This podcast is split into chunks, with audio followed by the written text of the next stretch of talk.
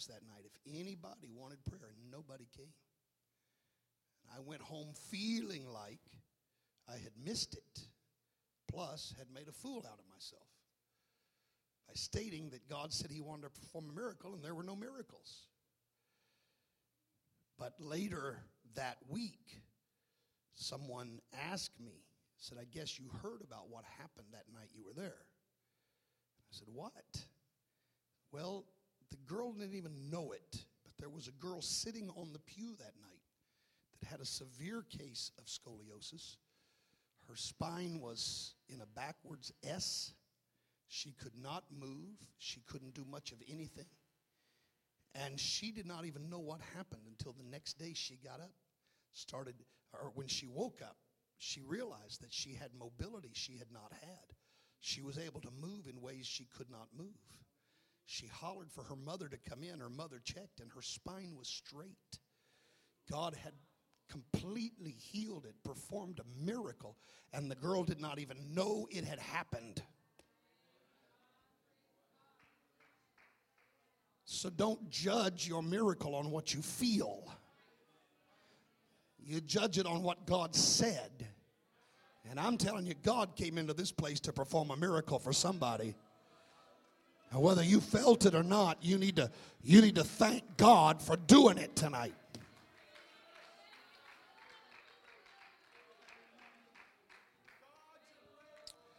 Oh, hallelujah.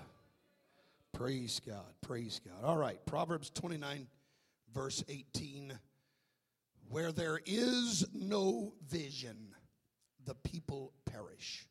But he that keepeth the law, happy is he. Where there is no vision, the people perish.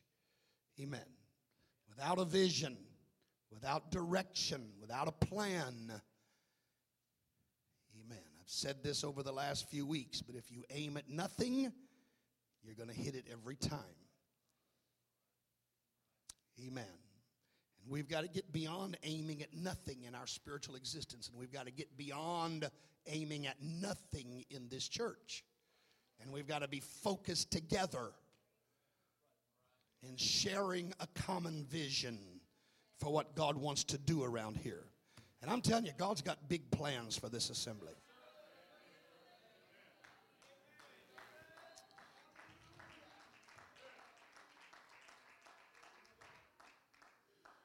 Amen, amen, amen. Many, many, many years ago, many years ago, it was, it was after I had already come here. I was already at that point talking to the church about God giving us a church that ran well over a thousand. I was telling the church I was feeling that. That was in the, the early days of me being here. I went to preach for a man And when I got through and knelt down at the pew after I was preaching, the man walked over to me and began to prophesy. The Lord said, Dream big, my son, dream big. And I thought, God, a thousand's pretty big. But I realized God was telling me that's not big enough. I'm just telling you, God's got great plans for this assembly.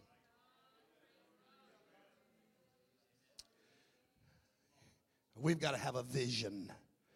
We've got to have a goal. We've got to be aiming for something. Well, praise God. Amen. May God bless the reading of his word to your hearts. You may be seated. I'm trying trying here to salvage a little bit of time. I'm going to do my best to be done within the next 20 minutes. If the Lord will help me, I'm going to try. I'm going to try. I'm not going to take a lot of time to do a review except to say for those, if you have not been in the last few weeks, that I have felt like God let me know it was imperative, it was important, it was necessary that I bring to this church my vision and remind you of it on a regular basis.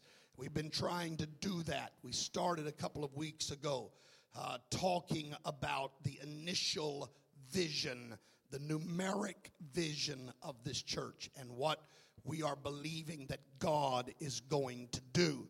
We believe that God's going to fill this building. I believe that.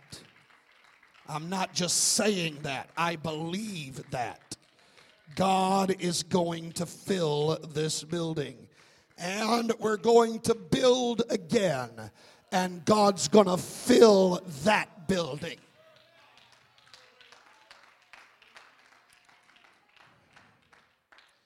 Amen, amen, amen. And so, and so I began to talk about the numeric side of that vision. And then last week, as I was praying about the midweek service, I felt like the Lord prompted me that it needed to go beyond just the numeric side and that I needed to share with you the spiritual aspects of what I believe God wants to do in this church and what God wants us to be as a people. And I believe that by reaching these spiritual goals, in fact, if you'll remember the very first lesson, I talked about being goal oriented. I discussed that. If we'll set some goals, then we start striving for those goals. And what I'm trying to do is to outline for you some spiritual goals. These are the things we need to accomplish. And by we, I mean myself and each of you. No one under the sound of my voice is excluded from this. I'm going to tell you, church, if it's going to work, my vision has got to become your vision. If it's going to work, the goals that I lay out have got to become your personal goal. You've got to make it a matter of personal prayer that God, I want to become like this. Oh, hallelujah. And so last week we started into uh, seven, seven signs of a spiritual assembly. The seven things that I believe God wants us to, uh, to possess and to be in this church.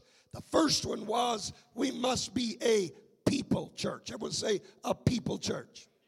Gotta be a people church. Amen. Amen. That means we've got to love everybody, regardless of race or creed or nationality, regardless of social standing. We got to love everybody. We've got to have a desire to win the lost. I mean, a real desire. Not just an amen desire, but a real desire that motivates us to do more than just say amen when it's preached about, but to get out there and do some of it.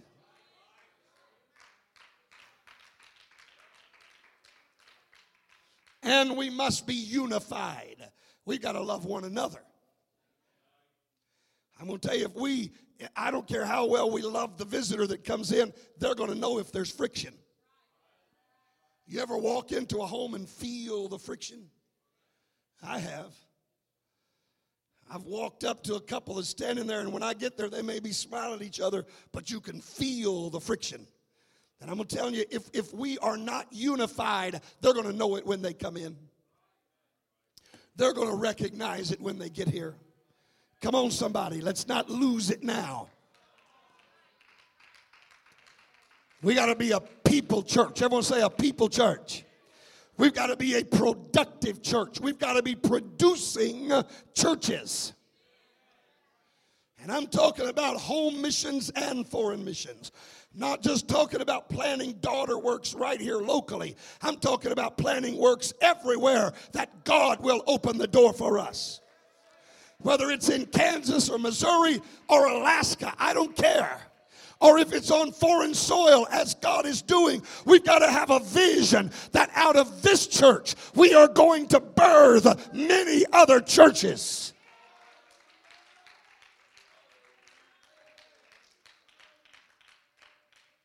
Amen. Amen. We have got to be a people church. We've got to be a productive church. And we'll say a productive church. And we've got to be a praying church. We've got to be a praying church. Amen. Amen. Nobody should have to stand over us and tell us, come on, let's pray. Hallelujah. Nobody, nobody should have to push us into prayer. Well, there ought to be something on the inside of us. Church, if we're ever going to become anything that God wants us to be, it's all going to be rooted in our prayer life. If our prayer lives are weak, then the church is going to be weak. If our prayer lives are inconsistent, then the church is going to be inconsistent. Something's got to happen to the people of God that we become a praying church. Not just at church, outside of church. And I, I'm, I'm going to say this if you have trouble praying at church, it's because you're not praying outside of church. Amen. You need to get comfortable having a prayer life. At times other than just Sunday morning at 9:30, Sunday evening at 5:30, Thursday evening at 7 o'clock. We got to have a prayer life, consistent, every day. Now, the amens are getting fewer, but this is what I believe God wants for this church. Each one of us needs to make it a personal goal. I'm going to have a better prayer life than what I've got right now. You say, Pastor, my prayer life's pretty good. That's all right. It can still get better. I don't care how good it is, it can always get better. And our goal has got to be I want to pray more than what I'm praying now. And I want to pray more effectively than what I'm praying now. We've got to be a praying church. Hallelujah. Amen. Now let's move on, and this is the only one I'm going to deal with. I got 15 minutes. I took about seven there to, to, to review, so I got about 15 minutes to cover one point here tonight. I'm going to try to do it. Amen. Amen. Number four, number four, we must be a praising church. Everyone say praising church. Amen. Psalm 22, verse 3. But thou o, ho, art holy. We need we need some something here on this mic. We're not hearing anything here. Amen. Try it again. But thou art holy. Uh, O sounds real muffled up here. Thou that inhabitest the praises of Israel. I don't. Try another mic. All right, all right, all right. Read it again. We got to hear this verse. But thou art holy. Oh, that's so much better. O thou that inhabitest the praises of Israel. Thou art holy, O thou that what? What does that word mean? It means to dwell in, it means to live in. Listen, if we want God to dwell in this church, there's one way to make it happen.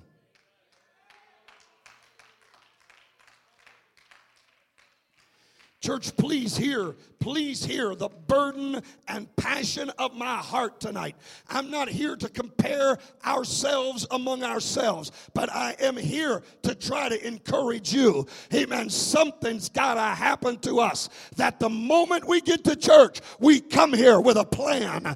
I'm going to worship God tonight. Nobody's got to beg me. Nobody's got to pump me. Nobody's got to prime me. I am coming with a praise on my lips. I'm coming with a purpose. Amen. I'm not talking about you just worship when you're told to worship. I'm not talking about you just lift your hands when somebody says, everybody lift your hands. Oh, hallelujah. Amen. I'm talking about getting a hold of something that you love to worship.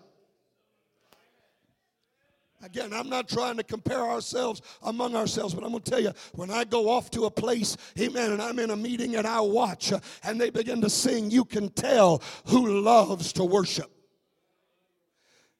There are people that are just ready. They are setting on go. And the minute the first note is played, they're already on their feet. They're ready to go. And it's more than just on their feet. They're already coming down around the front. They're already making their way. They come, Brother Jared, with a plan. I'm going to worship God tonight. I'm not coming to set through another service. I'm not coming to take up a pew. Hey, listen, listen, listen. There is nothing good that happens by accident. Nothing good happens by accident. And we're not going to have good church by accident. It's going to take some work. We're going to have to come to church planning to work. We're going to have to work during pre service prayer, and then we're going to have to work during the whole service. I know, I know it's Thursday. I know you've been working all week. I know you're tired, but I'm going to tell you, we've got to get a mindset that says nothing is more important than seeing what God wants to see in this church. And if that means I've got to give a little bit more of myself than what I've been given, then I'm going to give it. Come on. We got to quit whining about how tired we are. We got to quit whining, amen, about how sleepy we are. Got to quit whining about how busy we are and realize look, we got two hours. We come in this house, we got to give our very best. God deserves better than what some of us are giving Him.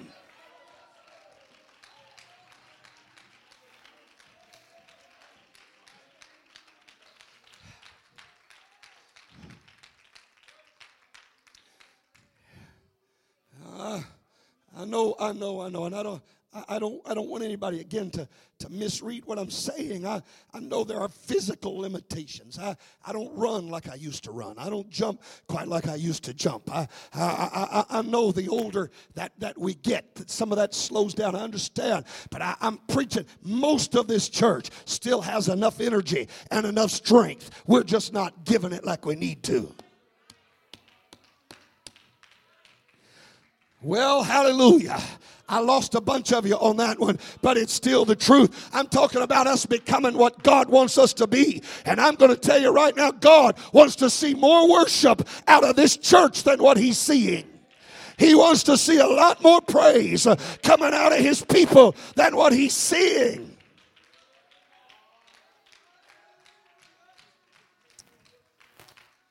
In fact, and you know, you know, I don't go around saying God spoke to me. You know that. I don't use those words lightly. I know some folks seems like God speaks to them about what color socks to wear. God's always speaking. God's always telling them everything. Maybe I'm just not spiritual enough, but God doesn't talk to me that frequently. But there are times when I believe I've heard the voice of God.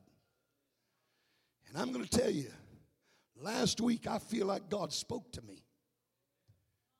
I feel like God spoke to me about this church. Now, now you stay with me for a minute. Go, go to John chapter 12 and verse 32.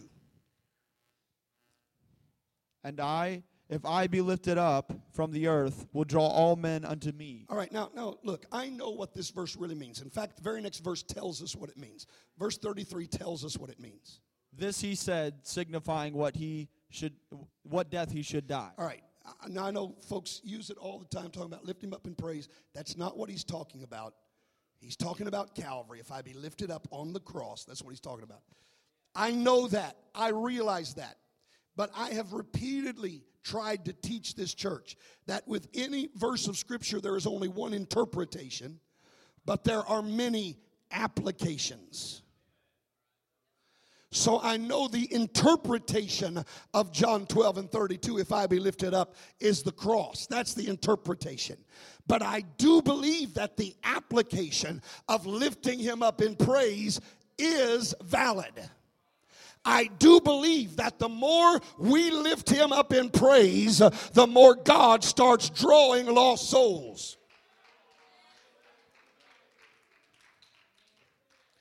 And I'm going to tell you, I really believe the Lord spoke to me the other night.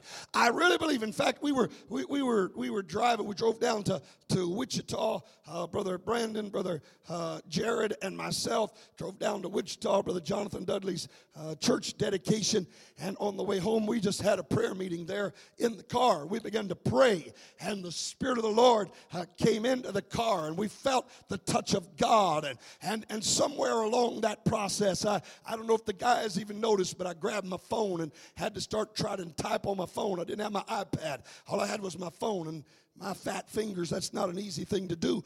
But the reason why is because while we were in that spirit uh, where the Lord was there, I felt like God spoke to me about this church. And He said that if we want people to be drawn here, we're going to have to do better at lifting Him up.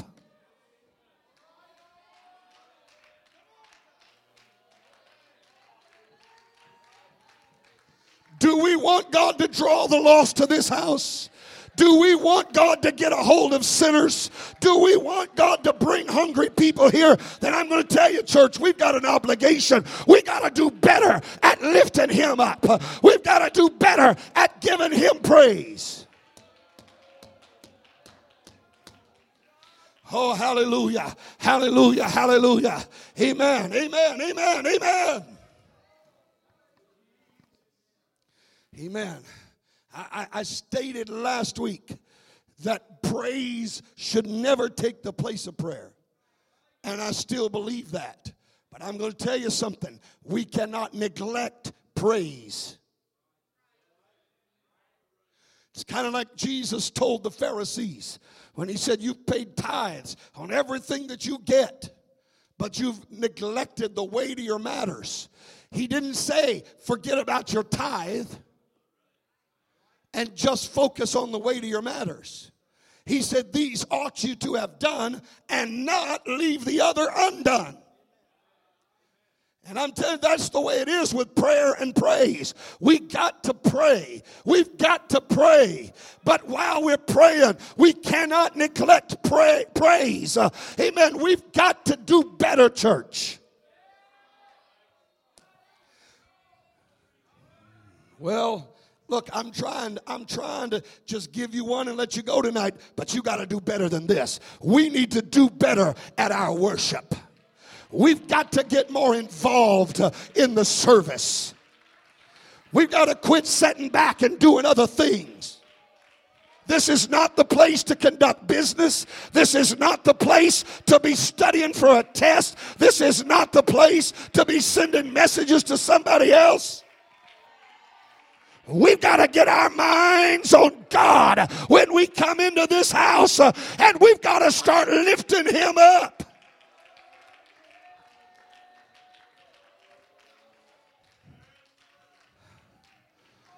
Oh, let's stand, let's stand, let's stand, let's stand.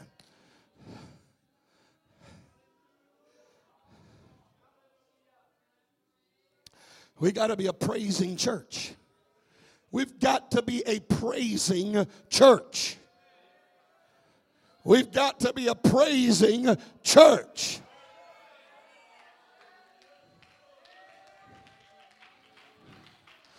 I'm telling you, if we'll start praising God with everything that's in us, I'm telling you right now, the glory of God will fill this house and God will start drawing people off of this highway. You mark it down, you write down what I'm telling you. God's going to get a hold of somebody as they're driving by and cause them to turn into this parking lot. But we're not waiting on God, God's waiting on us. You need quit letting the devil lie to you and say you're not worthy to praise God. Hey, there's only one qualification, one stipulation that you've got to meet if you're going to praise God. Get your Bible. I want to make sure this is not in the notes, but I just want to make sure people know I'm not making this up. Psalm 150. There's only one qualification. What's the last verse say? Let everything uh-huh. that hath breath, All right. Let everything that what? hath breath, That's the only qualification. When the devil says you're not worthy to praise God, he's a liar. You're worthy if you're breathing.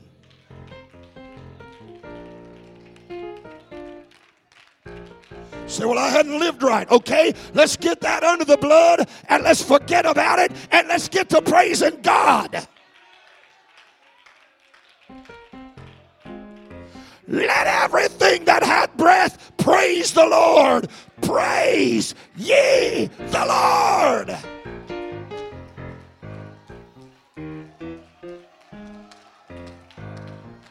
You got a right to run these aisles if you're breathing. You got a right to dance if you're breathing. You got a right to jump if you're breathing. You got a right to clap your hands if you're breathing.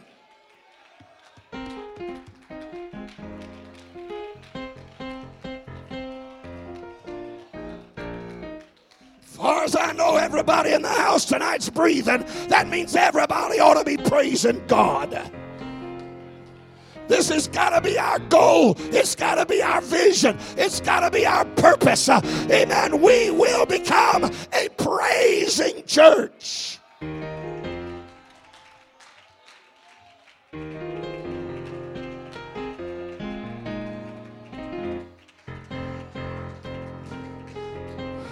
Singers, come back up here. Let's sing it again. Jesus is the reason why I sing. Not I'm good enough is the reason why I sing. It's not I'm holy enough is the reason why I sing. It's just because of Him. He's the reason why I sing. He's holy enough. He's good enough.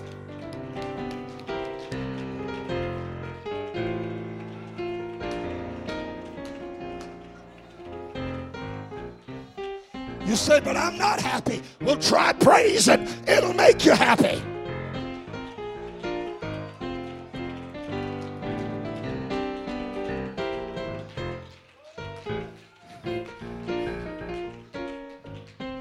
You say, but I'm not free. I'm bound tonight. Well, we can take care of that too. Back up to chapter 149. 149. You got it? All right. I didn't put my glasses on. Verse 6. 149, verse 6. Still don't have anything coming out of that microphone. 149, verse 6.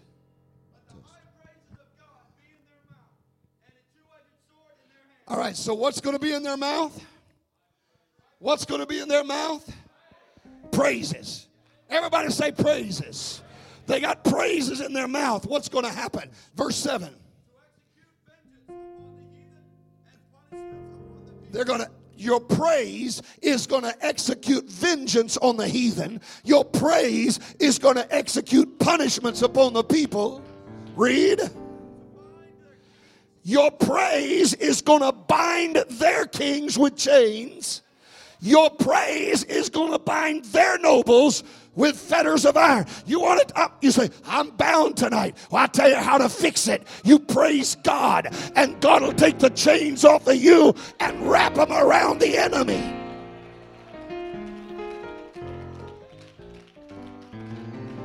That's why the devil tells you you're not worthy to praise, because he knows you're going to stay bound as long as you don't praise.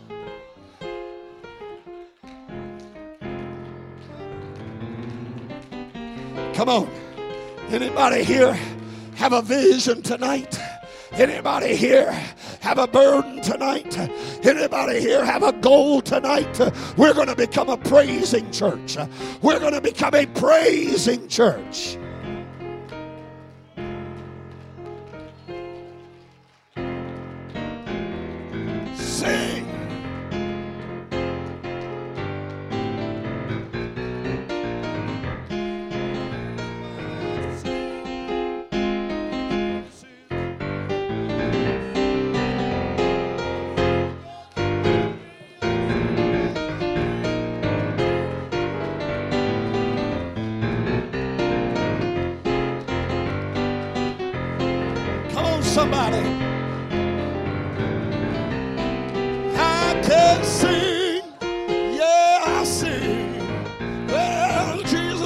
the reason why I sing. I said Jesus is the reason why I sing. Jesus is the reason why I sing. I sing. Yeah, I sing.